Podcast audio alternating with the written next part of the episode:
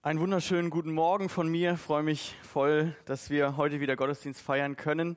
Und Andi hat es schon gesagt, wir sind in der, im letzten Teil unserer Predigtserie angekommen, mutig beten. Und wir haben diese Predigtserie gestartet, weil wir so ein Jahresmotto in unserer Gemeinde haben. Das lautet mutig vertrauen. Mutig vertrauen und mutig sich an Gott zu wenden und äh, zu ihm zu reden, zu ihm zu beten, weil wir merken, das ist eine sehr spezielle Zeit, wo man manchmal ganz schön durcheinander kommen kann und manchmal auch ein bisschen verzweifelt ist. Und es so total wichtig ist, sich an Gott mit all den Sorgen und Ängsten und Fragen und Groll zu wenden. Und deswegen haben wir diese Predigtreihe gestartet, mutig beten. Und heute geht es um das gemeinsame Gebet. Weiß nicht, was du denkst, wenn du an gemeinsames Gebet denkst. Ich muss dazu auch sagen, ich bin auch im christlichen Elternhaus aufgewachsen und manchmal, als ich so drüber nachgedacht habe, waren also Gebetsgemeinschaften vorm Essen zum Beispiel gehören einfach fest dazu. Ja, das ist eine gute Tradition. Und manchmal war es so, dass ähm, weil das ja jedes Mal war, vor jeder Mahlzeit, ja, zu Hause, dass ähm, dann Papa oder Mama gebetet haben und als sie den Amen gesagt haben und alle mit Eisen anfingen, habe ich dann gefragt, haben wir schon gebetet? Und das hat nicht nur ich gefragt. Und ganz ehrlich, wenn ihr im christlichen Elternhaus aufgewachsen seid, kennt ihr diese Frage, weil das manchmal so, das ist irgendwie so Programm gewesen, dass das irgendwie hier rein, da raus. Und dann habe ich nicht mehr gewusst, ob wir gerade überhaupt gebetet haben oder nicht. Gut, vielleicht ist auch nur mir passiert. Ähm, die andere Erinnerung, die ich habe, ist äh, früher, als ich dann ein bisschen älter wurde und äh, Teenager, junger Erwachsener war, hatten wir noch eine Bibelstunde in, unser, in unserem alten Gemeindehaus in der Waldstraße und die war am Dienstagabend. Und da haben wir erstmal eine Bibelbetrachtung gemacht, die war manchmal spannender, manchmal ein bisschen langatmiger, theoretischer manchmal auch. Äh, und dann auf jeden Fall war dann irgendwann die Bibelbetrachtung vorbei und dann haben wir noch gebetet. Und das Problem war halt, und das, jetzt bin ich einfach mal ganz ehrlich, ich bin da so ein bisschen Weichei, weil wir haben immer auf Knien gebetet. Und ich habe so Fußballerknie und dann die ganze Zeit auf Knien beten. Und dann ähm, haben wir so in der Gebetsgemeinschaft gebetet und ich hibbelte schon immer rum, zwischendurch so, aber ich bin auch nicht so richtig stabil, dann musste ich wieder so. Und ich war immer froh oder manchmal froh, wenn die Gebetszeit äh, zu Ende war. Ich hoffe, euch ging es nicht so. Aber ich, ich habe mich mit diesem Thema nochmal neu beschäftigt und habe gedacht, boah, ich, diesen Wert von gemeinsamem Gebet, der ist mir überhaupt nicht klar gewesen eigentlich, als ich mich jetzt damit nochmal beschäftigt habe. Gebet ist häufig zu so einem Programmpunkt gewesen. Kann jemand noch am Anfang beten? Kann jemand noch zum Schluss beten? Ich kenne das ja von all meinen Sitzungen. Ähm, ich bin im christlichen Bereich angestellt und irgendwie ist das manchmal wie so ein Rahmenprogramm. Und das hat nicht so viel mit dem zu tun, was wir mit vom gemeinsamen Gebet in der Bibel hören. Und deswegen ist es, glaube ich, heute richtig spannend zu entdecken, warum gemeinsames Gebet so einen großen Stellenwert in der Bibel hat und warum es eine so große Kraft bedeutet. Und ich möchte dich und mich heute herausfordern, diesen Wert ganz neu zu entdecken. Und wenn du noch nicht so viel betest selber oder wenn du es gelernt hast, dass Beten einfach, wenn dann überhaupt so in dein, deine eigenen vier Wände gehört, so Glaube ist Privatsache und so, möchte ich dich heute herausfordern, zu erleben, was Gott tun kann, wenn Menschen gemeinsam beten und auch dich neu herausfordern, dass du deine Gebetsanliegen anderen anvertraust, auch wenn du vielleicht selber gerade nicht so richtig oder noch nicht beten kannst. Wir steigen ein in den Text und heute geht es im Prinzip nur um einen wichtigen Vers. Oder sagen wir zwei. Aus Matthäus 18, Vers 19 bis 20. Das Matthäus-Evangelium ist ein Bericht von Jesus, die Leute, die die Bibel kennen, die wissen, dass es eins der vier Berichte, die über Jesus erzählen und ähm, vieles zitieren, was er gesagt hat. Und hier sagt Jesus etwas ganz Spannendes und ich lese einfach mal diese beiden Verse vor. Matthäus 18, Vers 19. Wiederum sage ich euch, das sagt Jesus an seine Jünger, also seine äh, Begleiter, seine Freunde, seine Schüler. Er war der Meister, der Ausbilder und sie waren quasi die Auszubildenden. Und er sagt hier zu ihnen, wenn zwei von euch auf der Erde übereinkommen, irgendeine Sache zu erbitten, so wird sie ihnen werden von meinem Vater, der in den Himmeln ist. Denn wo zwei oder drei versammelt sind in meinem Namen, da bin ich in ihrer Mitte. Dieser zweite Vers hat unsere Gemeindegeschichte richtig, richtig stark geprägt. Wir kommen aus der sogenannten Brüderbewegung. Der Name Brüderbewegung ist nichts Diskriminierendes für Schwestern, sondern bedeutet einfach, wurde von außen den, äh, den jungen Leuten damals in Großbritannien gegeben um 1830, weil sie gesagt haben, jeder ist gleichwertig. Da gibt es noch so einen anderen Vers im Matthäusevangelium, der heißt, einer ist euer Meister, ihr aber alle seid Brüder. Also ihr alle seid Geschwister. Es gibt da keine Hierarchie, es gibt da keinen Klerus, es gibt da keine Bessergeistlichen und normale Gläubigen. Es gibt da einfach nur vom Herrn, die Men wir sind alle da gleich und wir sind nur unterschiedlich begabt. Und dieser, diese Brüderbewegung hat ganz stark geprägt, dass man außerhalb von der Kirche sich getroffen hat. Und das war übrigens was Revolutionäres. Dass du jetzt einfach überall dich in irgendeinem Haus getroffen hast und diesen Vers, denn wo zwei oder drei versammelt sind in meinem Namen, also wer sich einfach im Namen von Jesus versammelt, egal wo das ist, der, da ist Jesus in unserer Mitte. Das, das war revolutionär. Sie haben sogar Abendmahl angefangen, in ihren kleinen Kreisen zu feiern, was in, in Deutschland zu der damaligen Zeit sogar noch außerhalb des kirchlichen Rahmens verboten war. Das heißt, es war einfach Glaube und vielleicht kennst du das auch so. Glaube war im Prinzip, das, das, das spielt sich in der Kirche ab. Und der, der Pastor oder der Pfarrer, der betet vor und man betet dann irgendwie nach oder so. Ja, das ist das, was viele Menschen unter gemeinsamem Gebet irgendwie kennen. Aber dieser Vers, der hat unsere Bewegung, woher, woher wir kommen als Gemeinde, sehr stark geprägt. Und weil sie das so für sich entdeckt haben, Moment, wir müssen nicht an einem speziellen Rahmen sein, wir müssen nicht in einem speziellen Ort sein, wir können einfach da, wo wir sind, gemeinsam das Abendmahl feiern und uns treffen. Allerdings wird dieser zweite Vers, Vers 20, häufig so isoliert betrachtet. Und der Vers davor, der, der ist eigentlich nicht so geläufig. So, jedenfalls nicht so wie der zweite, wie der Vers 20. Die hängen aber direkt miteinander zusammen. Da gibt es dieses Wort denn. Und denn bedeutet ja, es bezieht sich auf irgendwie was davor. Und die eigentlich spannende Aussage steht also in Vers 19. Und die wollen wir uns heute genauer anschauen. Und die ist wirklich sehr herausfordernd.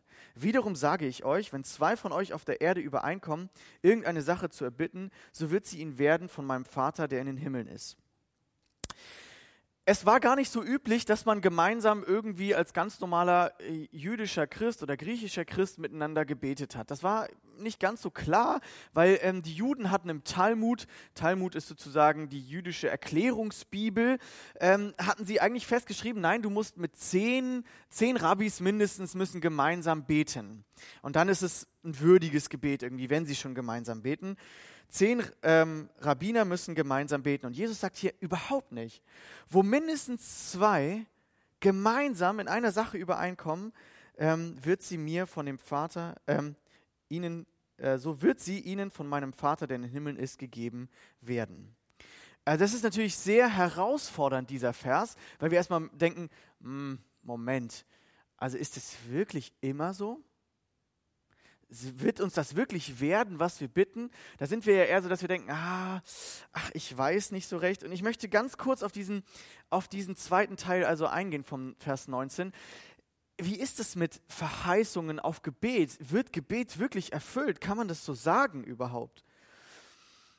wir lesen noch ein paar Verse dazu, die Jesus auch zu seinen Jüngern sagt. Und die sind ähnlich. Das sind wirklich krasse Verheißungen. Verheißung heißt Versprechen, dass Gott wirklich was aus Gebet macht. Und zwar lesen wir die in Johannes 14 und Johannes 15 in noch einem anderen Evangelium, einen Bericht von Jesus. In Johannes 14, Vers 13 steht, und was ihr bitten werdet in meinem Namen, das werde ich tun, damit der Vater verherrlicht wird im Sohn. Also das sagt wieder Jesus, ja. Wenn ihr mich etwas bitten werdet in meinem Namen, so werde ich es tun.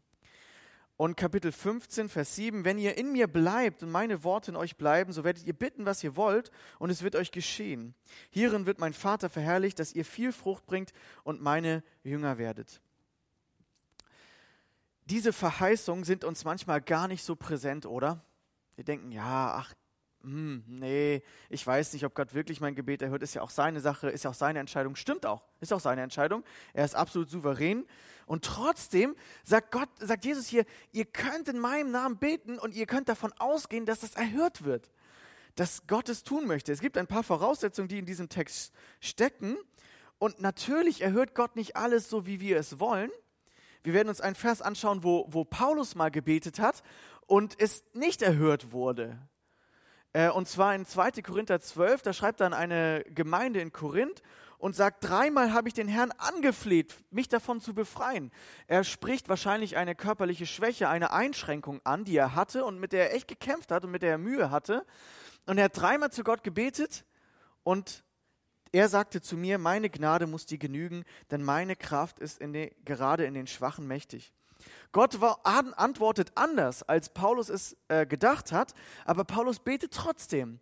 Und als Gott ihm dann diese Antwort gibt und sagt, hey, ich habe was anderes mit diesem, was du dir anders wünschst, habe ich aber was anderes vor, mit dieser Einschränkung, mit diesem Einschnitt in deinem Leben. Ich habe da was vor mit, lass dir an meiner Gnade genügen. Also sei dir klar, ich bin gnädig über dich und ähm, ich habe alles für dich getan und glaub mir, das, was ich damit mache, mit deiner Schwachheit, das wird mich mächtig erweisen und das ist viel wichtiger. Und Gott hat natürlich einen souveränen Plan und trotzdem ist diese Spannung, in der wir leben, dass er möchte, dass wir wirklich beten zu ihm und dass wir im Glauben und Vertrauen beten.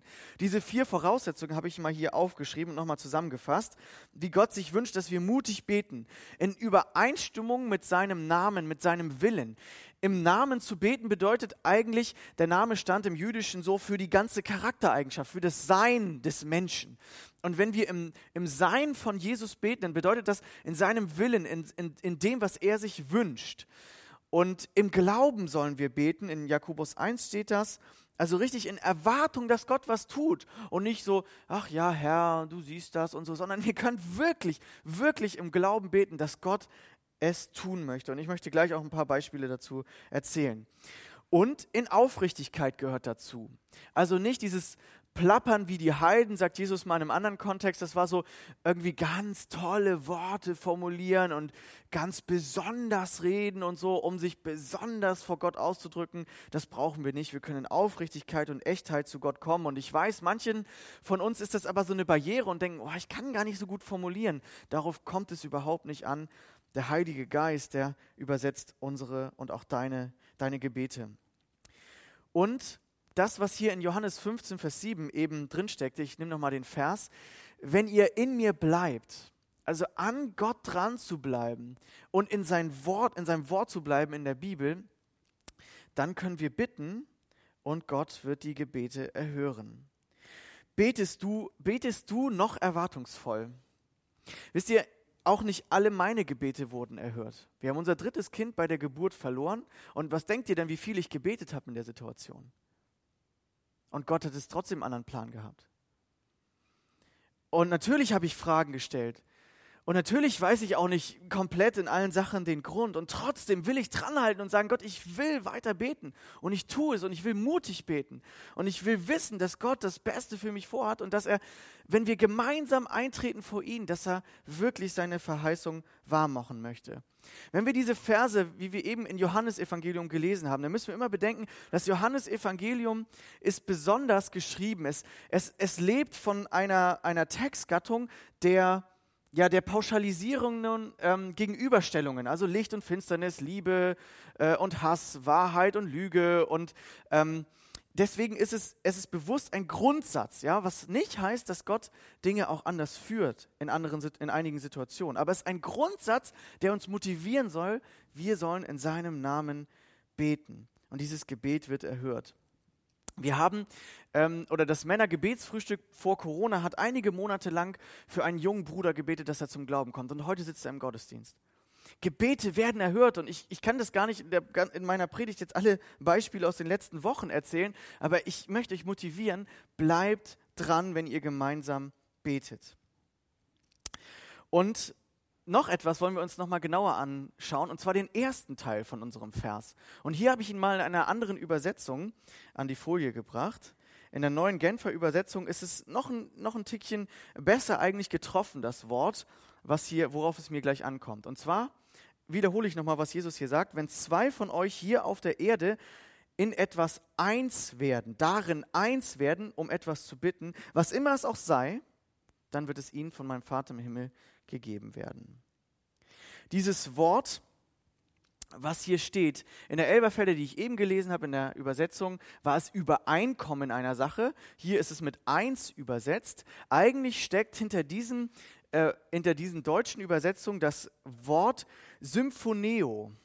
Schon mal Symphonie gehört oder Phonetik, Stimme, Klang. Es bedeutet im Einklang miteinander beten, in Harmonie, daher kommt das Wort. Das bedeutet das eigentlich, was hier steht. Total spannend, war mir noch nie vorher so aufgefallen. Wenn ihr in Harmonie in einer Sache übereinander einkommt, wenn ihr in Einklang miteinander betet, dann wird Gott das hören. Und das Bild, was hier bei Symphoneo drinsteckt, ist quasi das Zusammenspiel von verschiedenen Instrumenten. Und ich bitte jetzt einmal unseren Musiklehrer, den Martin, nach vorne. Und wir werden euch jetzt einmal zeigen, oder hoffentlich zeigen, was Harmonie bedeutet und was nicht. Ja, es geht um das Zusammenklingen verschiedener Instrumente. Und ähm, Martin spielt jetzt einfach mal was richtig Schönes, das für sich super, super gut klingt. Und dann passt mal auf, was gleich passiert. Ihr könnt es schon erwarten.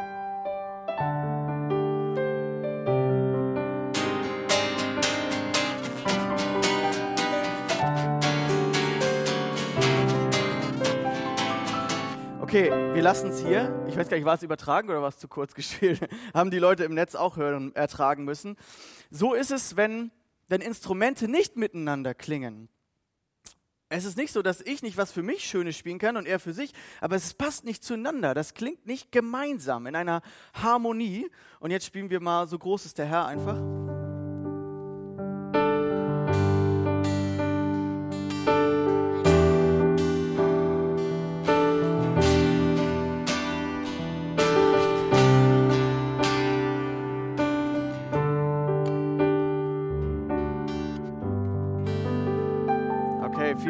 Martin. Ich glaube, es ist deutlich geworden, was ich zeigen wollte. Ähm, was für einen Unterschied es macht, wenn Instrumente in Harmonie miteinander spielen. Jeder, hat ein, ein, jeder, jeder ist anders von uns. Jeder hat andere Schwerpunkte, jeder hat anderen Charakter, jeder hat andere Begabungen. Und trotzdem soll es im Gebet zu so einem Einklang kommen. Überhaupt in unserem Gemeindeleben in einen Einklang, in eine Einheit kommen, in, eine, in einen Zusammenklingen, das wunderbar klingt. Im Prinzip kann man sagen, dass Symphonie sowas bedeutet wie eine ganze, ein ganzes Reiches an Gesamtheit, gewaltige Fülle, worin verschiedenartige Einzelheiten eindrucksvoll zusammenwirken. Das ist eigentlich dieser, das ist dieser Begriff. Und das, ich, ich liebe das. Wisst ihr, was ich glaube? Ähm, wenn Gemeinde ein stimmiges Symphonieorchester wäre, dann würden sie auch ganz viele besuchen. Also das glaube ich wirklich, ja. Dieses stimmige Symphonieorchester, das wünsche ich mir von Gemeinde. Und das ist Voraussetzung für erhörtes Gebet. Stimmig miteinander beten. Es geht um Einklang, um Harmonie. Und wir leben in so einer individualistischen Gesellschaft, wo das häufig so ist, so, nö, ähm, Gemeinde ist auch ein bisschen anstrengend. Da reibt man sich, da ist man manchmal unterschiedlicher Meinung. Ich lebe mein Glauben wie, lieber für mich alleine. Das gibt ja viele, auch gerade in der Corona-Zeit wird das, glaube ich, noch mehr, die sagen, ob jetzt Gemeinde so unbedingt nötig ist, da habe ich auch ein bisschen Enttäuschung erlebt. Kann wirklich sein, ja. Wir sind alles Menschen, wir enttäuschen, das gehört dazu. Und das, dass man sich dann so zurückzieht und sagt, ja, ich gucke mir mal ab und zu einen Online-Gottesdienst an, aber das mit den ganzen Menschen und Einbringen ist irgendwie auch alles anstrengend, weil dann wird man enttäuscht, dann funktioniert die Kommunikation nicht gut oder der sieht was anders als ich. Und die Bibel redet aber immer von dem Christsein in Gemeinschaft und von der Herausforderung, aus der Vielfalt eine Einheit zu machen. Und das kann Jesus, das kann sein Geist. Jochen hat es letzte Woche auch so wunderbar schon angesprochen. Und hier in diesem Text geht es auch im Prinzip darum, dass wir in Einheit miteinander beten. Und wenn wir uns dieses Orchester vorstellen, dann, dann könnten, müssen wir uns vorstellen, Jesus ist unser Dirigent. Er hat die Notenblätter schon geschrieben, das ist das Wort Gottes. Und jetzt ist die Frage, wie spielen wir gemeinsam? Und in einem großen Orchester gibt es immer eigentlich eine erste Geige. Und wenn man sich nicht an der orientiert, dann, dann, ist, irgendwie, dann ist irgendwie echt schwierig. Und diese erste Geige haben wir versucht, so in einem Zielsatz oder in mehreren Zielsätzen als Gemeinde zusammenzufassen und zu sagen, ja, es geht darum, dass wir gemeinsam eine Vision haben, dass wir in Einheit vorangehen, dass wir eine Mission, ein gemeinsames Ziel haben, dass wir aus der Bibel rausnehmen, um stimmig miteinander zu spielen und weiterzukommen. Und ich will das gleich nochmal ähm, erläutern, was ich damit meine, aber erst nochmal ein Vers, der genau in diese Richtung passt. Einer meiner Lieblingsverse in den letzten Monaten. Unsere Mitarbeiter, die mussten den schon häufiger mal von mir hören. Ich muss ihn nochmal bringen. Ich würde da liebsten lieb, immer drüber predigen in jeder Gemeinde.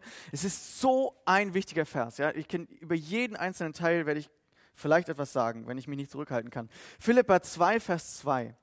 Nun dann macht meine Freude vollkommen und haltet entschlossen zusammen.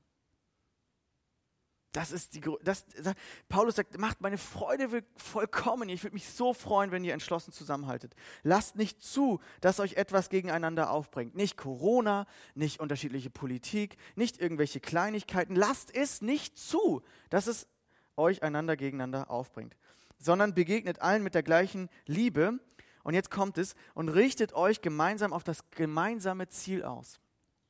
Das ist der Schlüssel für funktionierende Gemeinde und auch für funktionierendes Gebet, dass wir uns auf das gemeinsame Ziel ausrichten. Das ist Christus, das ist, dass er verherrlicht wird, das ist, dass seine Gemeinde wächst, dass wir wachsen im Glauben, dass Menschen zum Glauben kommen und, und, und. Rechthaberei und Überheblichkeit dürfen keinen Platz bei euch haben. Ich habe Recht mit meiner Meinung und die muss ich durchboxen. Du hast Unrecht. Du bist jünger, du bist starrsinnig, du hast Unrecht. Wie häufig wir manchmal so denken, oder? Überheblichkeit ist das. Das ist Überheblichkeit. Ich weiß viel mehr aus der Bibel, ich habe recht. Augenhöhe brauchen wir und vor allem Demut. Vielmehr sollt ihr demütig sein, von euren Geschwistern höher zu denken als von euch selbst. Spann, spannender Punkt. Wie, Demut hat was mit einem Denken zu tun, wie ich über andere denke. Wie denke ich über andere? Wie häufig passiert es mir, dass ich mich erhebe und denke, boah, der hat keine Ahnung, mit seiner Argumentationsstruktur, den könnte ich in die Tasche stecken. Das ist Stolz, das ist Überheblichkeit. Jeder soll auf das Wohl des anderen bedacht sein, nicht nur auf das eigene Wohl. In einem Orchester ist es ganz wichtig, dass ich lerne, auf die anderen zu hören und nicht mein Ding durchziehe. Ist ja logisch, ja? Sondern es soll ja ein ganzes, ein schönes Ganzes ergeben. Das ist die Haltung, die euren Umgang miteinander bestimmen soll. Es ist die Haltung, die Jesus Christus uns vorgelebt hat. Es ist nicht weniger als das, was Jesus uns vorgelebt hat. Demut und Einheit, diese Haltung, sich auf das gemeinsame Ziel auszurichten. Und wisst ihr, was, was das Problem ist, dass wir in vielen Gemeinden dieses, diese Einheit, diese Ausrichtung auf das Ziel nicht haben, sondern dass man, dass man Zankereien hat, weil man irgendwie unterschwellig Konflikte schwelgen lässt und es nicht anspricht und nicht miteinander vernünftig vis-à-vis spricht, sondern sich das irgendwie so in, in, in, in, Parteiungen aufteilt und man dann so in, seinem, in seiner Clique über irgendwas redet und irgendwann knallt es dann und man diskutiert über Kleinigkeiten und das ist ein großes Problem.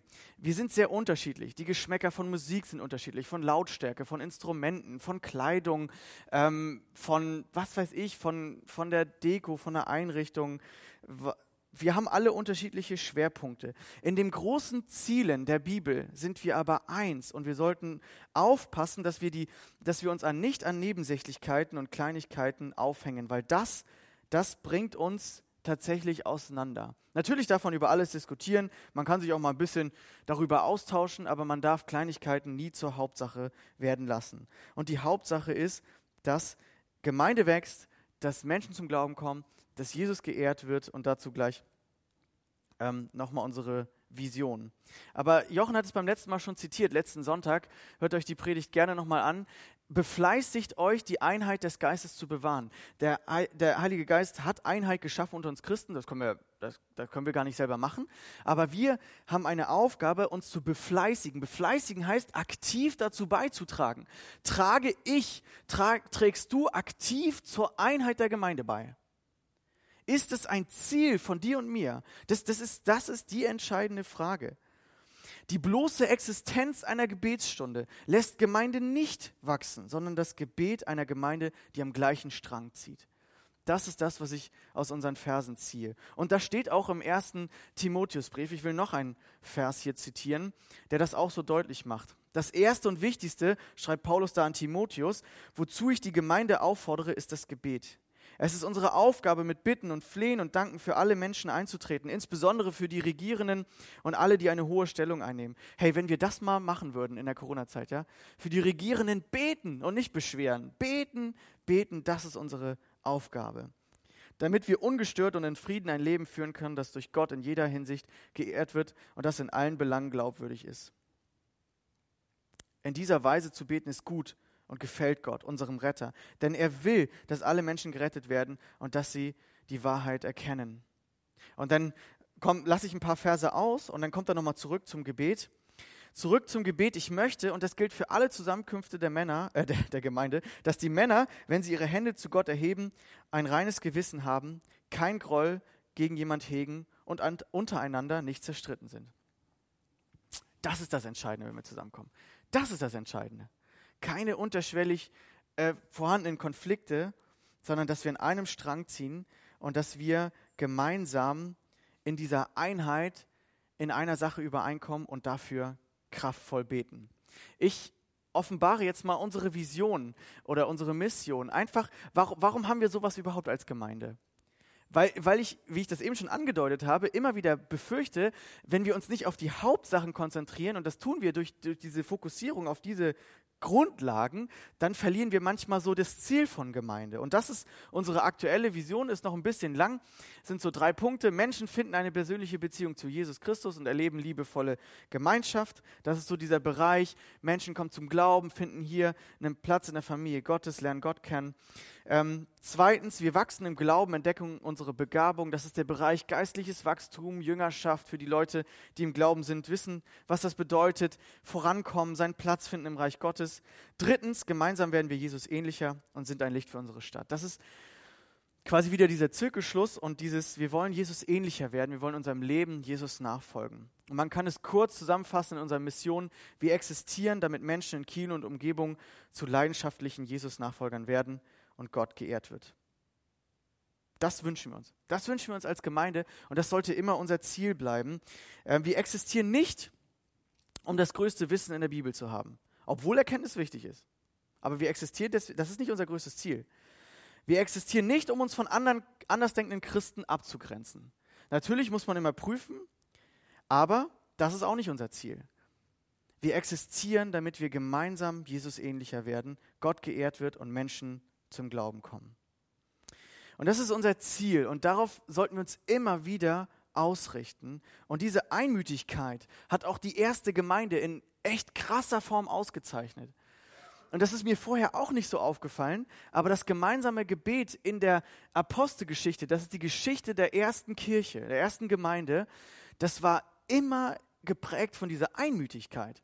Das Wort kommt sogar elfmal vor in der Apostelgeschichte und hier steht es ganz am Anfang, diese alle, also das waren alle Christen in Jerusalem, äh, verharrten einmütig im Gebet mit einigen Frauen und Maria, der Mutter Jesu, und mit seinen Brüdern.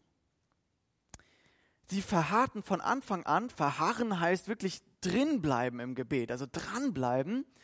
Und sie sind einmütig im Gebet. Und das ist genau das, was wir eben jetzt schon gelesen und gesagt haben. William MacDonald schreibt in seinem Kommentar, ähm, weil das ja kurz vor Pfingsten war, diese, diese Gebetsgemeinschaft, diese erste, sagt er, dieser Ausdruck einmütig, der elfmal in der Apostelgeschichte vorkommt, ist, der, ist einer der Schlüssel zum Geheimnis des Segens. Wo Brüder und Schwestern in Einmütigkeit zusammenkommen, hat Gott den Segen verordnet. Gott ist am Werk, wenn seine Leute beten. Das ist bis heute so geblieben. Normalerweise würden wir alles andere lieber tun als beten. Doch nur wenn wir im ringenden, inständigen, gläubigen, innigen, annachtsvollen und gemeinsamen Gebet vor Gott verweilen, ziemlich viele Adjektive, dann wird die belebende, kraftspendende Macht des Heiligen Geistes über uns ausgegossen. Man kann nicht genug betonen, dass Einheit und Gebetsfreudigkeit die Vorbedingungen dafür waren, dass Pfingsten kommen konnte. Dann kam Pfingsten, das heißt die Ausgießung des Heiligen Geistes, die Gemeinde entstand, bekam diese Kraft und ähm, dann beten sie wieder gemeinsam weil Paulus und ein Begleiter, äh, Petrus und ein Begleiter kommen ähm, vor den Hohen Rat. Das ist so die jüdische Gerichtsinstanz. Und die sagt, ihr hört auf mit diesem Evangelium verkündigen. Ihr macht hier Unruhe, das wollen wir gar nicht. Hier dieser Jesus von Nazareth, hört auf damit. Und Gott greift da ein und befreit sie aus dieser Situation und sie sind mutig, sie sind mutig und sagen, nee, wir werden, wir werden Gott mehr gehorchen als den Menschen und wir werden das Wort weitersagen, weil wir es einfach müssen und äh, sie werden freigelassen, ihr könnt das nochmal ein bisschen nachlesen, und dann kommen sie zurück.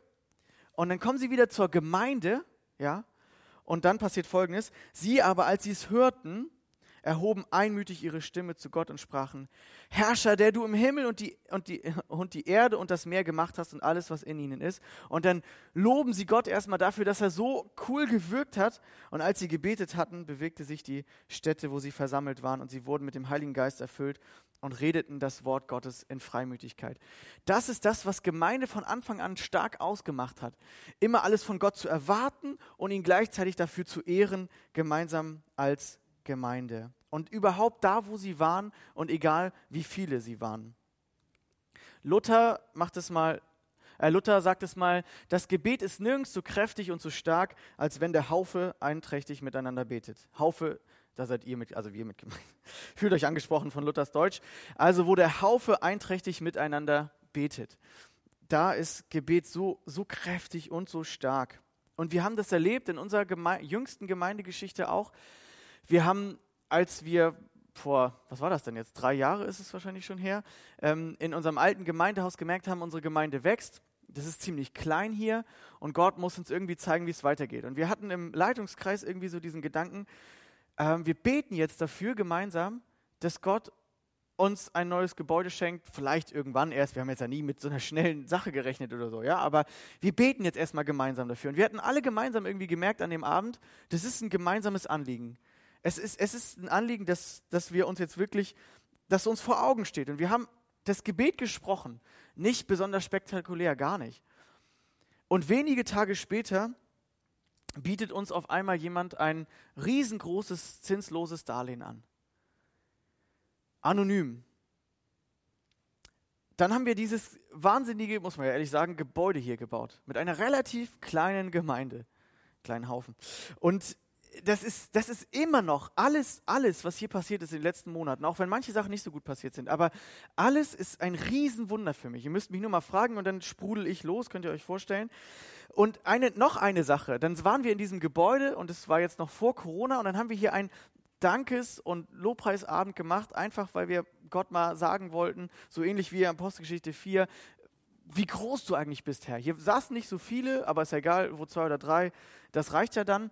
Ähm, aber wir waren dann hier und ich habe diese an diesem Gebetsabend habe so diese Einheit wirklich gespürt. Alle waren so dankbar für das, was Gott hier getan hat.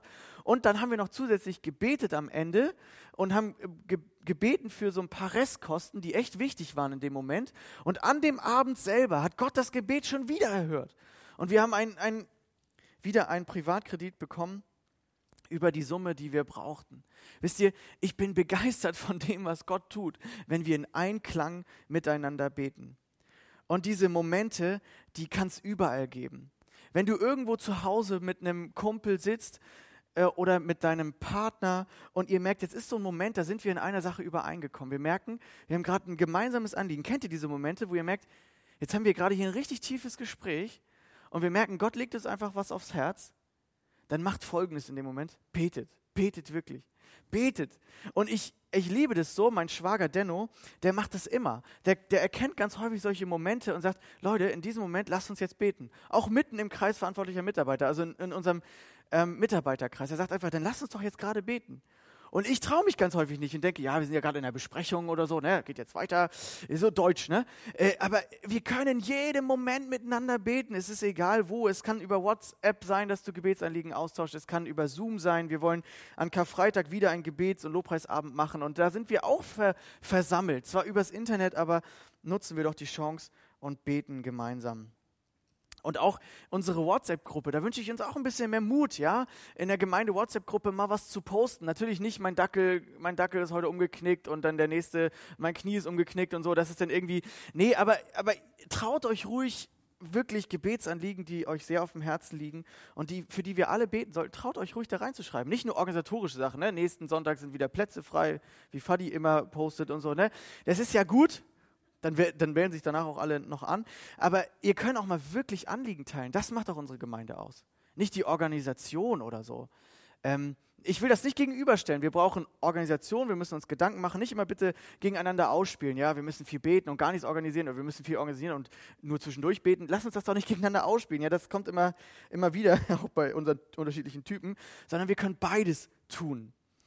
Und äh, wir haben dafür verschiedene Angebote. Wir haben jetzt die Männergebetsmittagspause, ähm, auch über Zoom, Viertelstunde, dienstags um 12.30 Uhr zurzeit. Total simpel, einfach übereinkommen, beten in einer Einheit. Man kann auch mal übrigens mehrere Sachen gleichzeitig beten.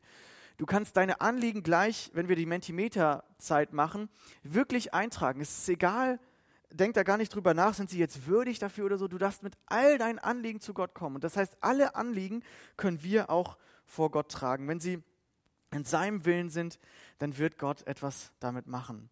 Und auch in, in, wenn du verheiratet bist, in der Ehe gemeinsam zu beten, wirklich anhaltend, wenn ihr eine Sorge habt, wenn ihr etwas habt, das beschäftigt euch, das treibt euch um. Wie viel, nehmt ihr euch Zeit zum Beten, zum gemeinsamen Beten und zu sagen, Herr, wir wissen nicht weiter. Und ähm, nicht nur jeder für sich, sondern gemeinsam, weil ihr zwei Leute seid. Und ich bin, ähm, möchte jetzt gleich zum Schluss kommen. Ich bin am Anfang des Jahres, habe ich mir ein Buch bestellt. Und ich wusste gar nicht, was das Buch äh, betrachtet. Ja? Das heißt, wenn Glaube Feuer fängt. Und ich habe das einfach wegen einer Empfehlung von einem Kollegen von mir bestellt. Und ich hatte mir schon in diesem Jahr vorgenommen, dass das Thema Gebet so ein bisschen auch mein persönliches Motto wird im Jahr. Aber ich wusste nicht, was da drin steckt. Und ich bin so überwältigt gewesen von dem, was dieser Jim Kaibala da erlebt. Das ist ein Pastor aus der USA und er schreibt so, ich glaube, 70er, 80er Jahre, da fängt das Ganze so ein bisschen an. Und er ist noch ein sehr, sehr junger Typ, der verheiratet ist mit einer Tochter aus, einer, äh, aus einem, ähm, die, deren Vater ein, ein Pastor ist. Und der Schwiegervater fragt ihn also, hey, willst du nicht hier in, in New York, Brooklyn, hier so eine kleine Gemeinde übernehmen? Und ähm, der Jim, der denkt sich, ich habe hab gar keine Ausbildung und ich weiß gar nicht, wie das geht. Und die ist wirklich eine kleine Gemeinde gewesen, ein großes Gebäude, total runtergekommen und nichts funktionierte in der Gemeinde. Und die konnten nicht mal eigentlich ihre, ihre Heizkosten bezahlen. Und irgendwie gingen immer mehr Leute weg von Gemeinde. Und dann plötzlich ist er da Pastor in der Gemeinde. Und es, er, er versucht zu predigen, nichts passiert, die Leute sind irgendwie nur froh, wenn er fertig ist mit der Predigt. Und dann äh, drückt ihm sein Schwiegervater noch eine andere Gemeinde in New York auf, die ist aber in einem anderen Stadtteil. Und er muss halt auch noch sonntags zwischenfahren. Er hat also, mittlerweile haben sie ein Kind gemeinsam und er fährt morgens zu der Brooklyn Tabernacle Church, das ist also die in, in Brooklyn, diese kleine Gemeinde. Dann fährt er nochmal quer durch Manhattan und was weiß ich, muss noch zu einem anderen Gottesdienst und irgendwann ist er fix und alle. Er kann überhaupt nicht mehr. Nichts funktioniert. Er, er zweifelt total an sich selbst, er hat keine Ausbildung, macht alles falsch. Und er entwickelt so einen so, einen, so einen heftigen Husten, der, in den er nicht mehr los wird. Ja, seine Frau kann gar nicht schlafen, weil er die ganze Zeit hustet und hustet und seine Schwiegereltern sagen, du musst jetzt mal nach Florida in die Sonne und mal ein bisschen Pause machen, ein bisschen Ruhe dir gönnen.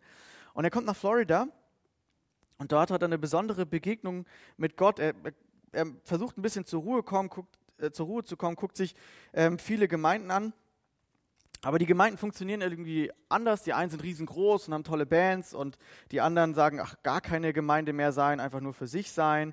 Und ähm, irgendwie ist er so in einer Phase, wo er sagt zu seiner Frau, und jetzt lese ich ein bisschen vor, Carol und ich hatten voreinander offen zugegeben, dass Brooklyn Tabernacle zum Untergang verurteilt war, wenn Gott nicht eingriff. Wir konnten nichts tun. Wir konnten uns aus unserem Weg aus der Miserie nicht bahnen, indem wir Dinge organisierten, vermarkten oder irgendwelche Programme durchzogen.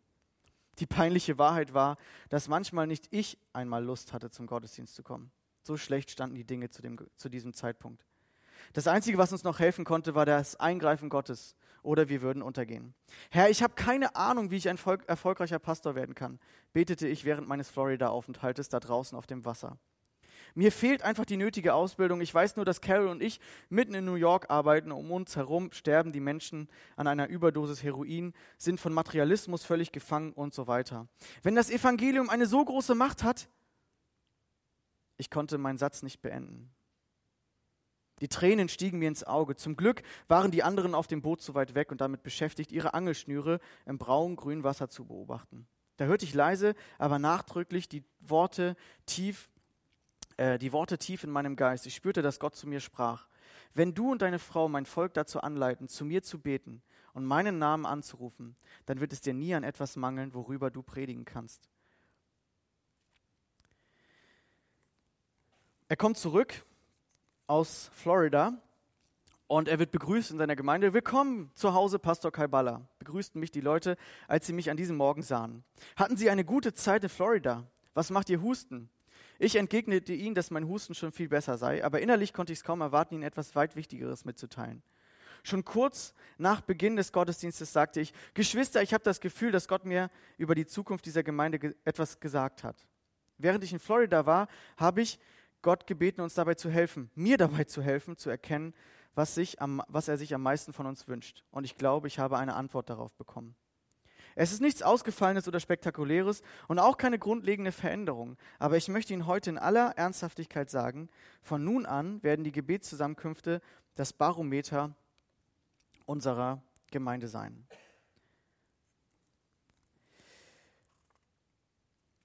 Am ersten Dienstagabend kamen 15 bis 18 Leute. Also wir haben Dienstagabend dann immer so eine Gebetsstunde eingeführt mit Lobpreis und Gebet.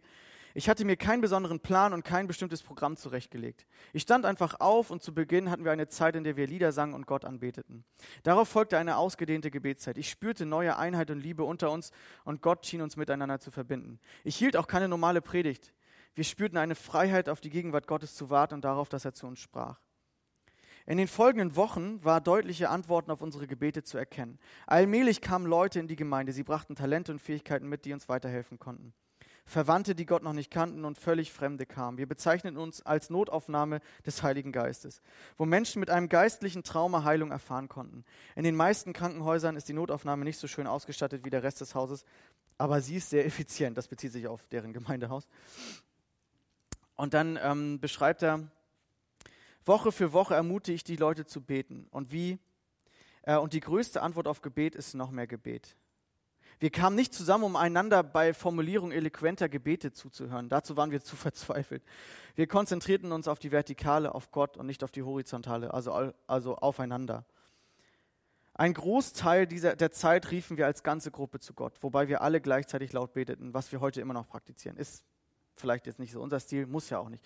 Manchmal reichten wir uns die Hände und bildeten Gebetskreise oder einzelne Leute, die bestimmte Anliegen sprachen, sprachen diese laut aus. Die Form eines Gebetstreffens ist bei weitem nicht so entscheidend wie das Wesentliche, der Inhalt, den Allmächtigen zu berühren und dem ganzen Sein nach ihm zu rufen. Ich war schon in lautstarken Gebetsversammlungen, die überwiegend Show waren. Ich habe stille Gebetserzeiten in Gruppen erlebt, die zutiefst geistlich waren. Die Atmosphäre eines Treffens kann variieren. Wichtig ist, dass wir dem Gott des Universums begegnen, und nicht nur einander. Heute sieht die Gemeinde so aus. Und das begeistert mich einfach. Es geht überhaupt nicht um die Größe. Ja, keine Ahnung, 10.000 oder wie viel da sonntags zum Gottesdienst kommen. Darum geht es ja gar nicht. Sondern es geht um diese Hauptaussage, die mir heute wichtig ist. Wenn wir in Harmonie miteinander beten, wenn wir in Einklang miteinander beten, dann bin ich davon überzeugt, Gott schreibt Geschichte. Und deswegen wollen wir das gemeinsam tun. Deswegen wollen wir jetzt gemeinsam beten. Und ich lade euch alle gleich ein nach den ersten beiden Liedern. Ähm, da gibt es wieder die Möglichkeit, also in, dieser, in diesen ersten beiden Liedern seine Anliegen bei Mentimeter einzutragen. Das kannst du auch online tun. Das wird gleich angezeigt, die Folie. Und nach dem äh, oder zwischen dem zweiten Lied geben wir uns dann noch ein bisschen Zeit, ähm, auch die Anliegen uns durchzulesen. Und weißt du, auch wenn du gerade nicht so richtig beten kannst, oder weil du vielleicht noch nicht richtig gebetet hast, dann kannst du jetzt anfangen, dein Gebetsanliegen hier einzutragen. Dann können andere Menschen für dich beten. Dann können wir für dich beten. Und wenn wir dann gleich mitten in der Musikzeit eine Gebetszeit machen, dann lade ich euch alle ein, dass wir gemeinsam vor Gott treten, dass wir beten. Und da geht es nicht nur darum, dass wir die Gebetsanliegen runterrattern, wir können uns auch wiederholen, wir können auch für weniger beten, das ist ganz egal. Wir nehmen uns auf jeden Fall heute Zeit zum Gebet. Die Zeit haben wir, weil es einfach sehr gut zur Predigt passt. Und wir steigen ein mit dem Lied, warum beten wir nicht oder warum feiern wir nicht gemeinsam? Diese Band, wir haben das Lied irgendwann schon mal äh, gespielt, diese Band drückt es für mich so genial aus. Wir haben so viel bekommen, uns geht es so gut und wir vergessen häufig gemeinsam dafür zu beten, zu danken, Gott anzubeten und das wollen wir jetzt tun.